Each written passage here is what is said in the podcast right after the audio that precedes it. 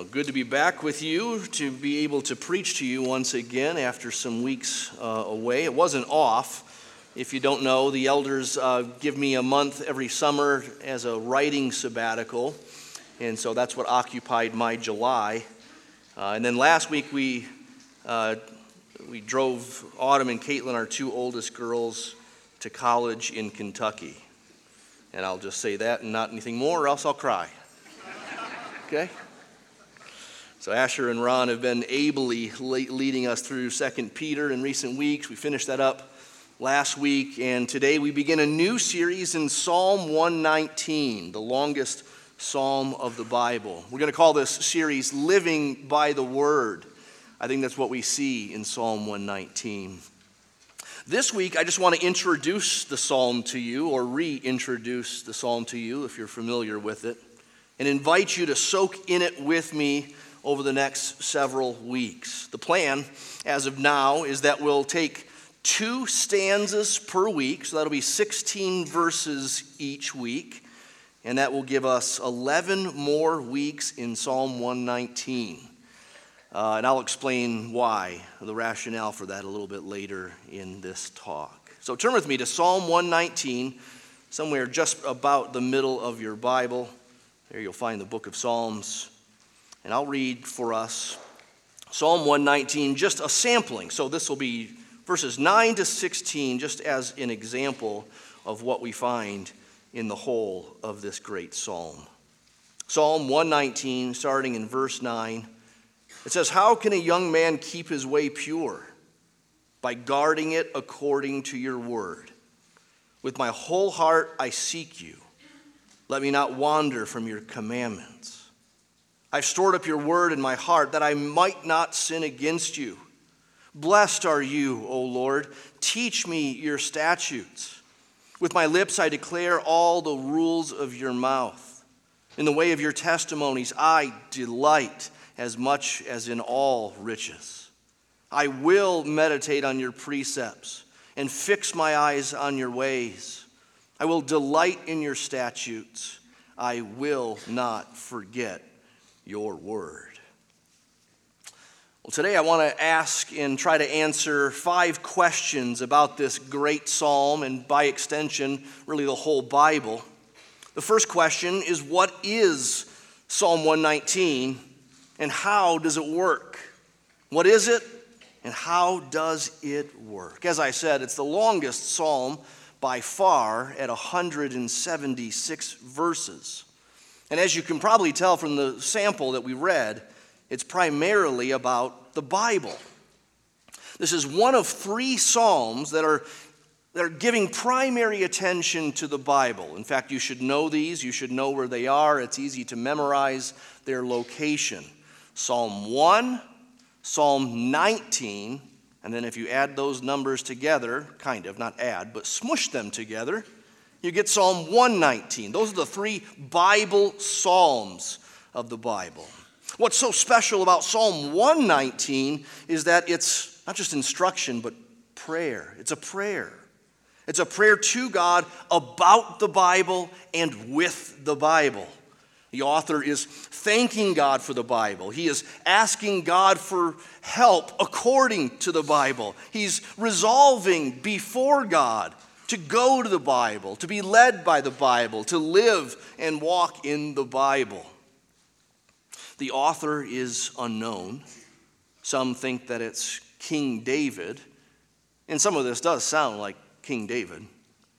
But another possibility is that it's written by someone else unknown at a later time, probably around the Babylonian captivity when God's people were removed from the land and found themselves in a foreign land. That's a good possibility because this writer refers to ungodly princes and kings who are opposing him and taunting him. That sounds like a foreign land. At any rate, it's clearly written at a time of personal, if not national, suffering and persecution and struggle. It's deeply personal. Reading Psalm 119 at times feels like you've stolen someone's prayer journal and you're reading it. It feels at times like maybe you're sitting in on someone's private devotions, or what some people call quiet time, or, or what some people call the prayer closet. It's deeply personal. And yet, it's not haphazard, it's not whimsical. It's an acrostic psalm, you may know, which follows the Hebrew alphabet, which means it's very well planned. It's not so obvious in our English Bibles, except that every eight verses, you see there's a new heading. And it's designated by a probably unfamiliar word to you, which is a letter of the Hebrew alphabet written out according to its phonetic, you know, it's written out phonetically uh, in English. This is how that letter of the Hebrew alphabet sounds. So the first section is Aleph, the second section is Bet, and Gimel, and then Dalet. You get the idea. That's the Hebrew alphabet. And what you can't see in English is that in a Hebrew Bible, every line of each section follows that letter of the alphabet. In verses 1 through 8, each line begins with Aleph. In verses 9 through 16, all lines begin with Bet. That's what I mean by it being an acrostic psalm. And that not only has artistic value, but it probably was useful for memorization back when uh, people were using this in the Hebrew. Of course, as you might imagine, it's hard to reproduce that in another uh, language with another translation, and so most of our English Bibles don't try to replicate it where every line begins with A, where every line begins with B. Instead, they just let us know that the first eight verses uh, are designated with this heading Aleph. Now, many have wondered whether there's any deeper significance to following the Hebrew alphabet all the way through its 22 letters. And probably the best guess is that it implies, it's not explicit, but it, it might imply that this psalm is the Aleph to Tav of God's Word. It is the A to Z of God's Word. Or, or maybe also implied would be something about the sufficiency of God's Word. That the Bible maybe is the, the A to Z of, of life before God. Now, beyond that, many scholars and casual readers for that matter have remarked about the lack of tidiness in this psalm, apart from the fact that it follows the Hebrew acrostic. Many have noticed that there's a number of themes, or maybe we would call sub themes, if the primary theme is the Bible. There are themes, yes, on suffering and praise and prayer requests and obedience and enemies and you know God's word is described here and there and all of these are sort of interwoven throughout the psalm despite its apparent tidiness with the Hebrew alphabet.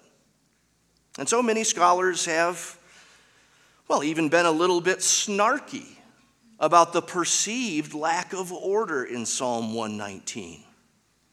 One commentary says it moves unsystematically and randomly between statements of trust, confession, and plea. Another says it has no more organization than a kaleidoscope. Some have classified it as Proverbs of prayer. You know, Proverbs, kind of new verse, new topic, new verse, new topic, at times anyway.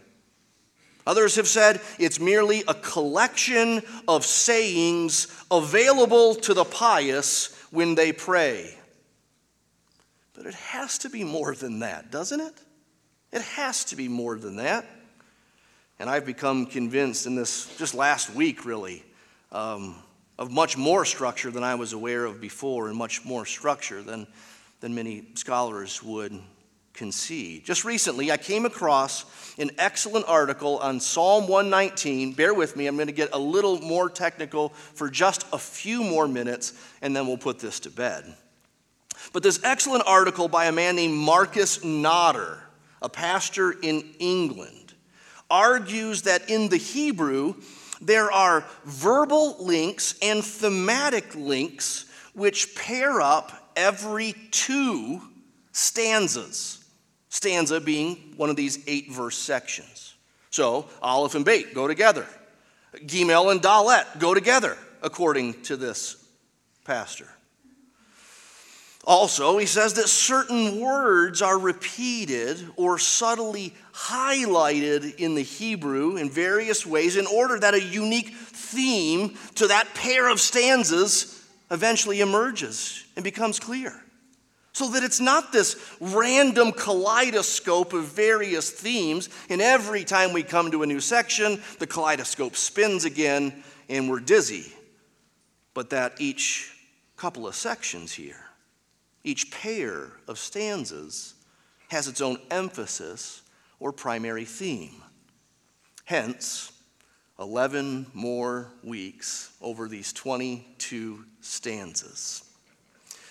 There you go. We won't talk about that structure in any more detail, and we won't get bogged down with it in weeks to come. But I wanted to explain it to you now to sort of uh, let you know um, why we're spending the amount of time we are in this book, uh, in this le- uh, sorry, in this psalm. And that leads to our second question to ask: Why do we need Psalm 119? Why do we need Psalm 119? Well, because it's a hearty celebration of the Bible. And boy, we need the Bible, and we need to be reminded of that.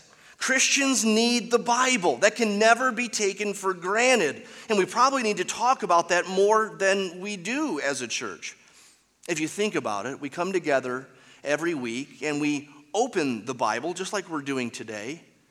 Many of you are in smaller studies as well, some of you with other ladies, some of you with other men, maybe in your community group, or you were maybe at our Saturday seminar like we had yesterday.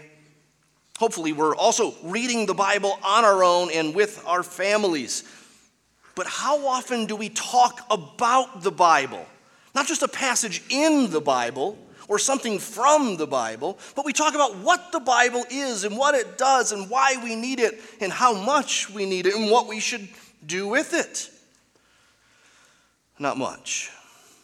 Christians need the Bible.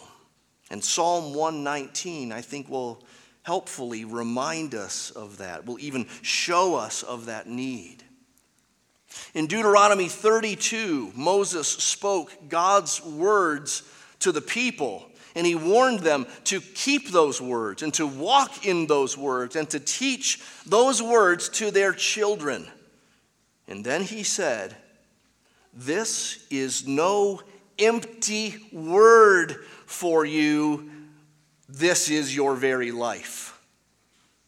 This is no, another way to translate it is, this is no trifle for you. This is your very life, God's words. How often do we see in the Bible, the Bible itself likened to food? It's like manna, we're told. It's like a, a mother's milk to an infant, 1 Peter 2 says. It's meat in the book of Hebrews. In Jeremiah 15, Jeremiah said to the Lord, When your words came, I ate them and they became the joy and rejoicing of my heart. He ate them. If the Bible is like food, and Bible intake is like eating, and we need it regularly, consistently. If the Bible is spiritual food, then many of us are spiritually malnourished. Sometimes we wonder why we're not hungry for the Bible. We shouldn't be surprised if we haven't been eating. If you've fasted for longer than a few days, you know eventually you're not hungry. Eventually you're a little disinterested in food. You can get used to no food for a while, both physically and spiritually. You go too long, either physically or spiritually, and it's going to mean trouble. So, why do we need Psalm 119 and why do we need several weeks on it? Well, because we need motivation about the Bible. We need a pep talk about making it a priority. We need a locker room speech to rile us up about the Bible. This man who wrote Psalm 119 was fired up about the Bible. And so he moves us toward the Bible, not by way of guilt, but by way of example. He excites us. He wasn't perfect. He wrestled with God about some things he was dealing with, but he did it with an open Bible and on his knees. The example we have in Psalm 119 is one in which life is centered on the Bible. The Bible is all of life. He's living on the Bible, he's living by the Word. Everything's in relation to the Bible. This man's suffering and his doubts and his prayer requests and his praise, his wants and his desires, it was all wrapped up and focused on the Word of God. You see this in his prayer requests when he almost always prays for this or that according to your Word. Do this or that according to your word. Help me according to your word. Sustain me according to your word. The psalmist has excessive language, effusive language, extravagant language about his affection for and his celebration of the Bible. Look at verse 129. We'll see a few verses here. Your testimonies are wonderful. Therefore, my soul keeps them. The unfolding of your words gives light, it imparts understanding to the simple. I open my mouth and pant because I long for your commandments. He speaks several times of delighting in God's word, of loving God's word, of longing for God's word. Some Psalm 119, some have said, is a love poem for God's Word. And that's about right. More can be said, more should be said, more will be said over the next 11 weeks. But that's a good place to start. It's something like a love poem for God's Word. Think about love poems. Maybe you wrote some many years ago. I have some I've written to my wife over the years. Love poems are deeply personal. They're extravagant with their language. They're unblushingly emotional, maybe even over the top, we might say. So, Psalm 119 may ignite in you a new or renewed love for God's Word and the God of the Word. Psalm 119 stands as the tallest skyscraper in a city of Psalms, not just because it's the longest, but because of its depth and because of its emotional height. Psalm 119 has been a go to for godly saints ever since it was written. It's rightly been a kind of museum of the Bible that deserves a really slow walkthrough. John Calvin preached 22 sermons on Psalm 119. Charles Spurgeon wrote about 650 pages on it. That's apart from his sermons. The Puritan Thomas Manton in the 17th century preached 176 sermons on it, now published in 1800 pages on one psalm. And more recently, though he's with the Lord now, the one time pastor of the 10th Presbyterian Church in Philadelphia, James Montgomery Boice, he preached 14 sermons on it. So I hope that over these next several weeks you'll be using Psalm 119 on your own, whether it's your, it's your central reading place for a while or whether it's supplementary to wherever you're reading. Perhaps before you read wherever you are in the Bible right now in your Bible reading, perhaps you will let Psalm 119 every day set the table for you. Maybe you'll let this psalmist set the tone, set the mood, set the agenda for reading elsewhere. I hope even now you're having just a bit of bubbling excitement about what's to come as we study this together. And by the way, if you're not excited about the Bible, if you're not excited about, uh, about celebrating the Bible, maybe right now you're going through hardships or some difficulties in your life, maybe you feel detached from God. Perhaps you feel a mile away from cloud nine, wherever that is and whatever it is. Well, be assured that Psalm 119 isn't all on cloud nine. This man was in the muck, too. He's going through some stuff. Yes, he loves his Bible and the God of the Bible, but he's hurting, and he writes this through tears. He reads his Bible through tears. So don't think Psalm 119 is only for the godly or the giddy. It's for all of us, it's for any Christian, wherever you are. And it should move us from wherever we are closer to God. That's why we need Psalm 119.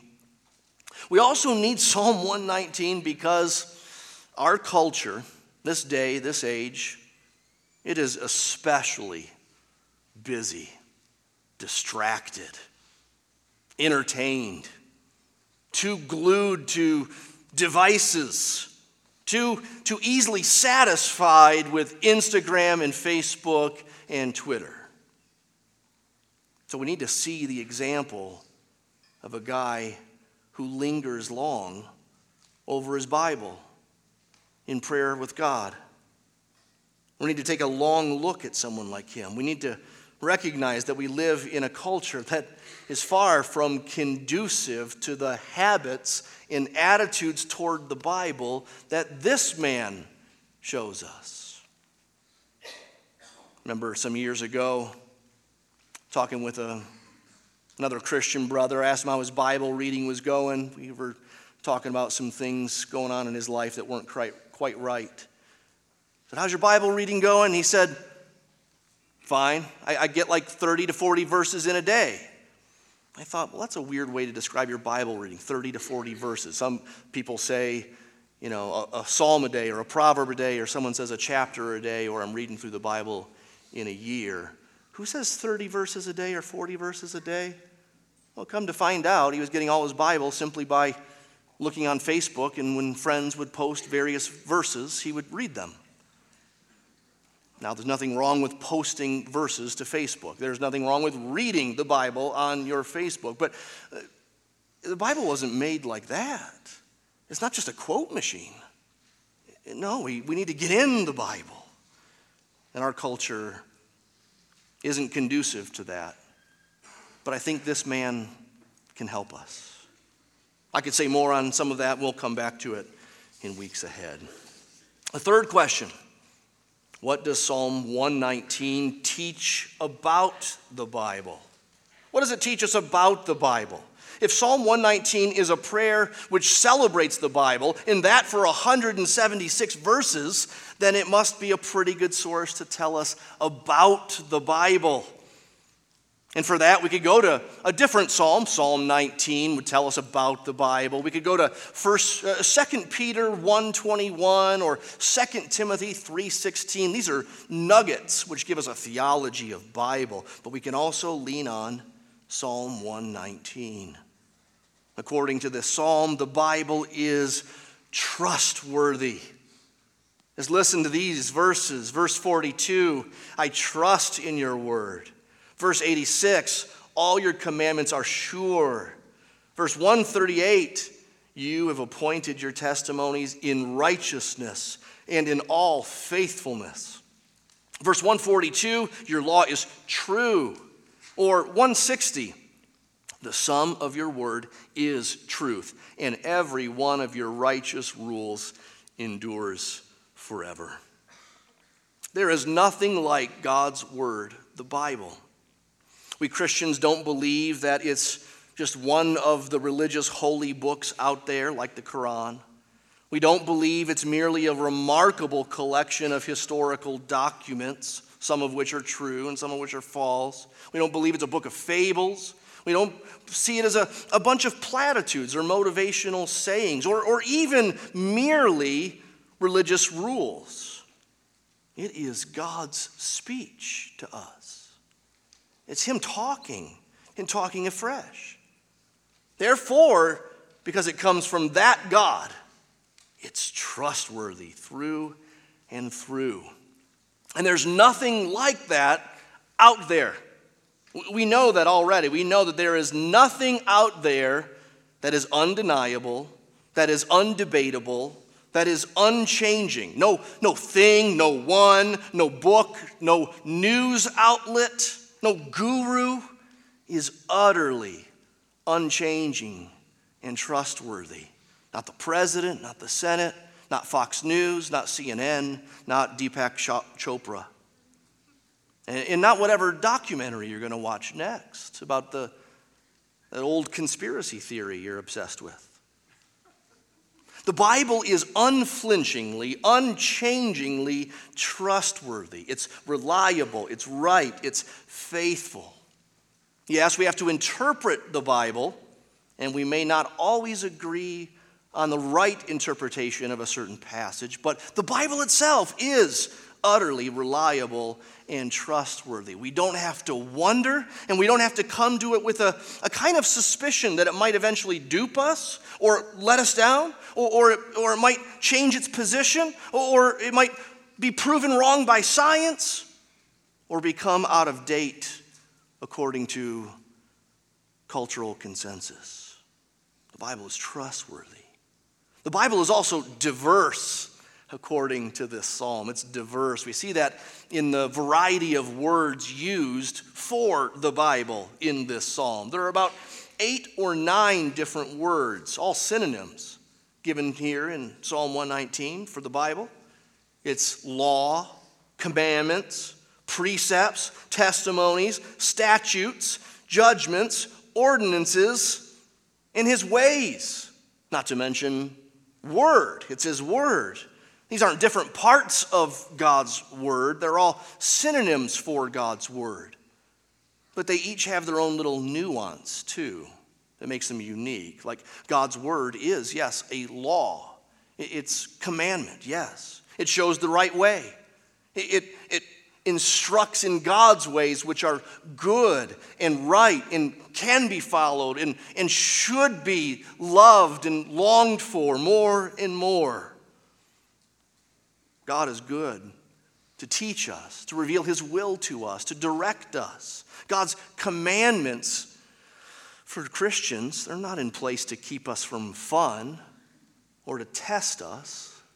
It's God's good and perfect way that He designed for us. But the Bible isn't just rules, it also has testimonies. What's that? Well, it's the record of God's ways, the, the things He has done in history. It's what He has said. That is His testimony. Much of the Bible is history, as you know. It's a history of God and of His people. It's a story of sin and salvation. That's the overall story of the Bible. And though Psalm 119 talks about the Bible so much, it actually never really makes this point clear. It hints at it with phrases like your promise, or your promises, or salvation, or your steadfast love. That is God's covenantal love. What is that getting at? It's getting at that there is a problem in this world. Ever since Adam and Eve sinned, we've all followed suit. This world is bent and broken, going astray from God. But God rescues, He seeks, He saves, He loves, He sets His love on a people covenantally. And these themes of promise and love and covenant in the Old Testament they blossom. They come to global proportions when we get to the New Testament. Jesus came to be our righteousness, to be our payment. He, he was the means by which God saved a people and made a people for himself. He died on the cross for sins, was raised on the third day, and now offers forgiveness and mercy to any who will simply recognize that they're sinners and ask him for his mercy. And then the Bible becomes this wonderful thing. If you're not a Christian, the Bible's still useful to you. I would say that's one of the best things you could do. You should get a Bible, read a Bible, and you should come here and listen to Bible teaching. Ask questions about the Bible. In fact, specific books like the book of John were written specifically for someone like you, that you might know that these things happened about Jesus, and that you might know that in him there is eternal life. But what we see in Psalm 119 is a man who is in covenant relationship with God. His sins are forgiven He's not trying to earn his way to God by batting a thousand on his Bible reading. He's going to the Bible because God is merciful and loving and kind. And in that Bible, he's communing with God, casting his cares upon him, reading on, and then praying some more. Just like the back of the soap bottles or the shampoo bottle says, you know, apply, rinse, and repeat. That's what we just keep doing as Christians. We, we read, we pray, repeat. And how blessed are we? What, what a privilege we have to be on this side of the cross, in this side of, the, of this Bible. The man who wrote Psalm 119 didn't have the New Testament. He may not have had parts of our Old Testament if there were prophets that came after his time. If this man can, can speak wild praise about God's word, how much more us? We can say in response as we read through Psalm 119, Amen, brother, and you don't know the half of it. He didn't know about Jesus' coming like we do. He didn't have 27 books of the New Testament like we do. We can hear him praise God for his commands and think of Jesus' teaching in the gospel accounts. Uh, we can hear him talk about God's testimonies, and we can think of all the things that God has done since Matthew 1. We can see what God has done in Jesus' incarnation and death and resurrection and ascension and the promises of him coming again. We could say if God's word was sweet like honey in the time of David or during Babylonian captivity, how much more now for us? Fourth, let's ask this question. Fourth and last, what are we to do with the Bible then? What are we to do with the Bible according to Psalm 119? Well, this psalm provides a cornucopia of different ways that we're to relate to God's word.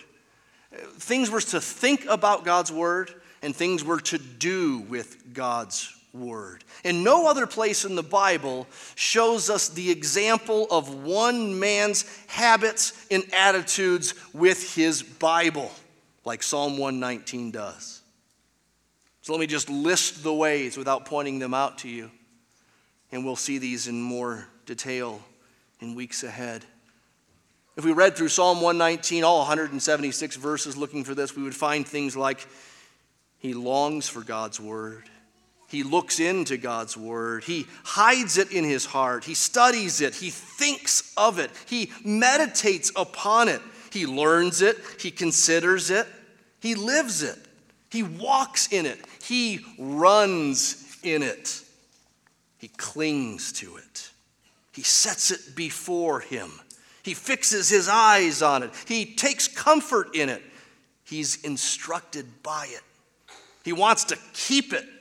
He promises to keep it. He resolves to keep it.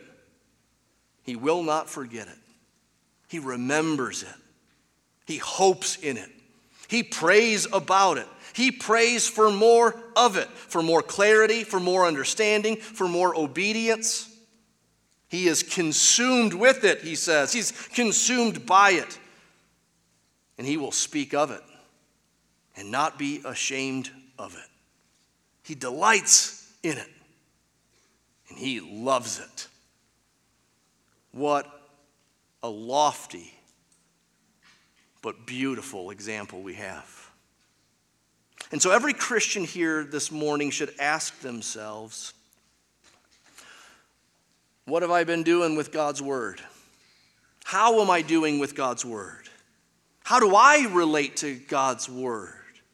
What would describe my habits and attitudes about God's Word, at least according to my actions?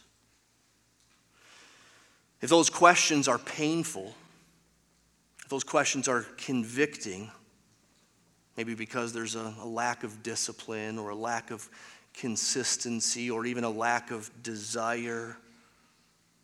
Here's what the psalmist would have you do, Christian three things. Number one, tell God where you are with His Word. Tell Him. Tell, tell Him your innermost thoughts and feelings about the Bible. Tell Him He knows already. And so you can tell him because he knows already. And because he's merciful, you can tell him. You can tell him your shortcomings. You can tell him uh, your guilty feelings. You can tell him that you struggle.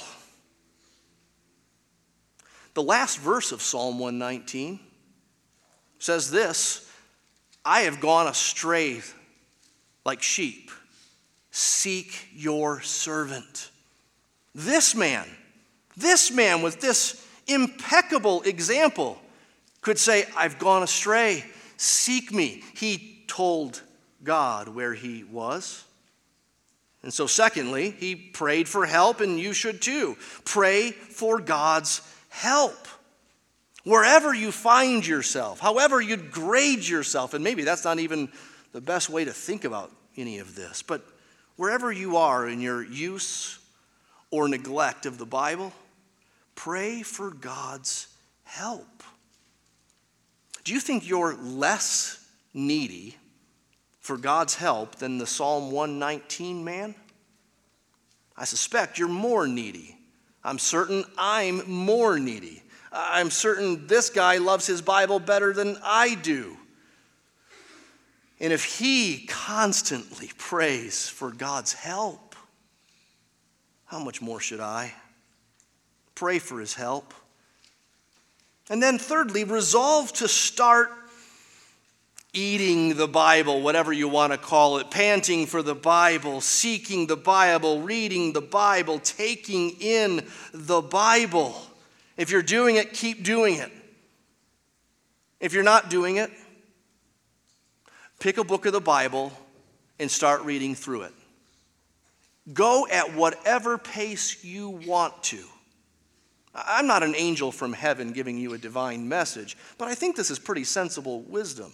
Go at whatever pace you want to, as long as you do it prayerfully and thoughtfully and rather consistently.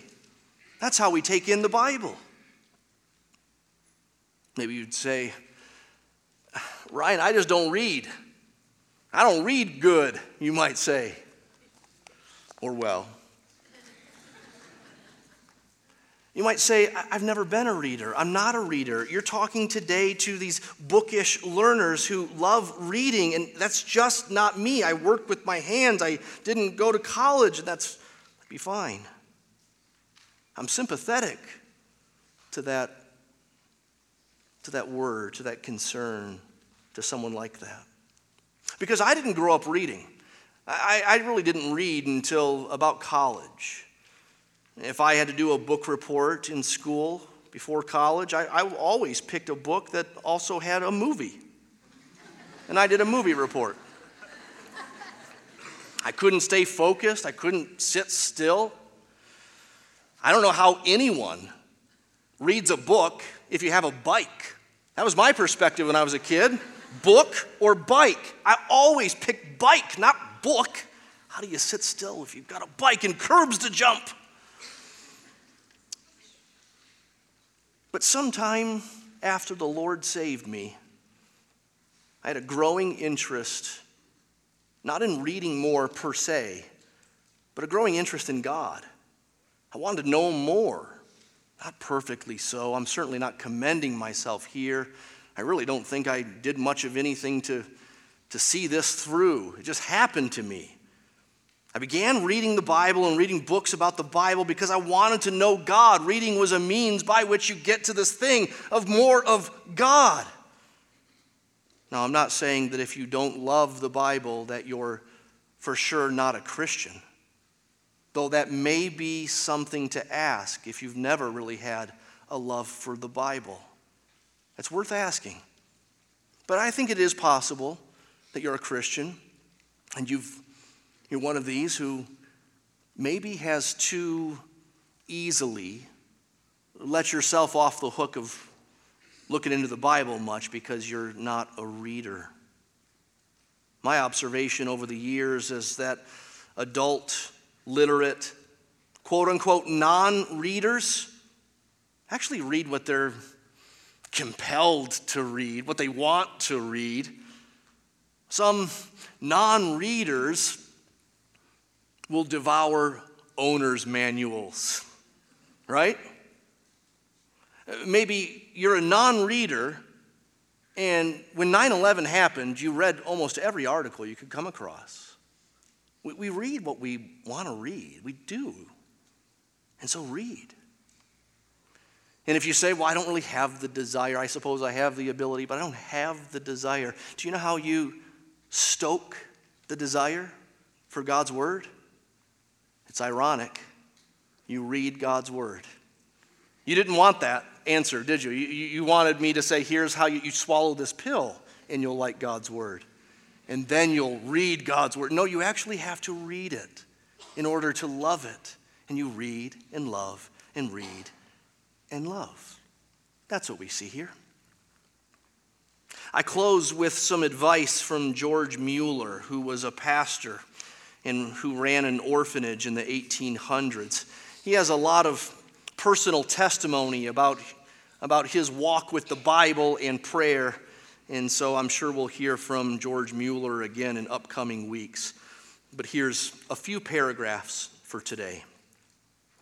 He says, I would give a few hints to my younger fellow believers as the way, as to the way in which to keep up spiritual enjoyment.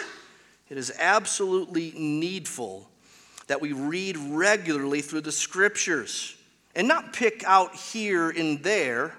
If we do, we remain spiritual dwarfs. I tell you so affectionately. For the first four years after my conversion, I made no progress because I neglected Bible. But when I regularly read on through the whole with reference to my own heart and soul, I directly made progress. And then my peace and joy continued more and more. I've been doing this now for 47 years. I've seen that the most important thing I had to do was to give myself to the reading of the Word of God and to meditation. What is the food of the inner man but the Word of God? And not the simple reading of the Word of God so that it only passes through our minds just as water runs through a pipe but considering what we read, pondering over it, and applying it to our hearts. I saw more clearly than ever that the first great and primary business to which I ought to attend every day was to have my soul happy in the Lord. The first thing to be concerned about was not how much I might serve the Lord, but how I might get my soul into a happy state and how my inner man might be nourished. Take up and eat. Let's pray for God's help. Lord, we thank you for your word. We ask for your forgiveness for our neglect and for our disinterest. We acknowledge today that a disinterest in your word in some ways is a disinterest in you. You've revealed yourself in your word. Help us to go to your word. Lord, may it be in us more and more. May it come out of us more and more. May in these upcoming weeks we learn from this psalmist well. And may we be a people of the book, a people of your word, and a church of the book. Help us for your namesake, because you died for sins, and Lord Jesus, you're making a people who are eager to see more of you. Show us more of yourself from your word. Amen.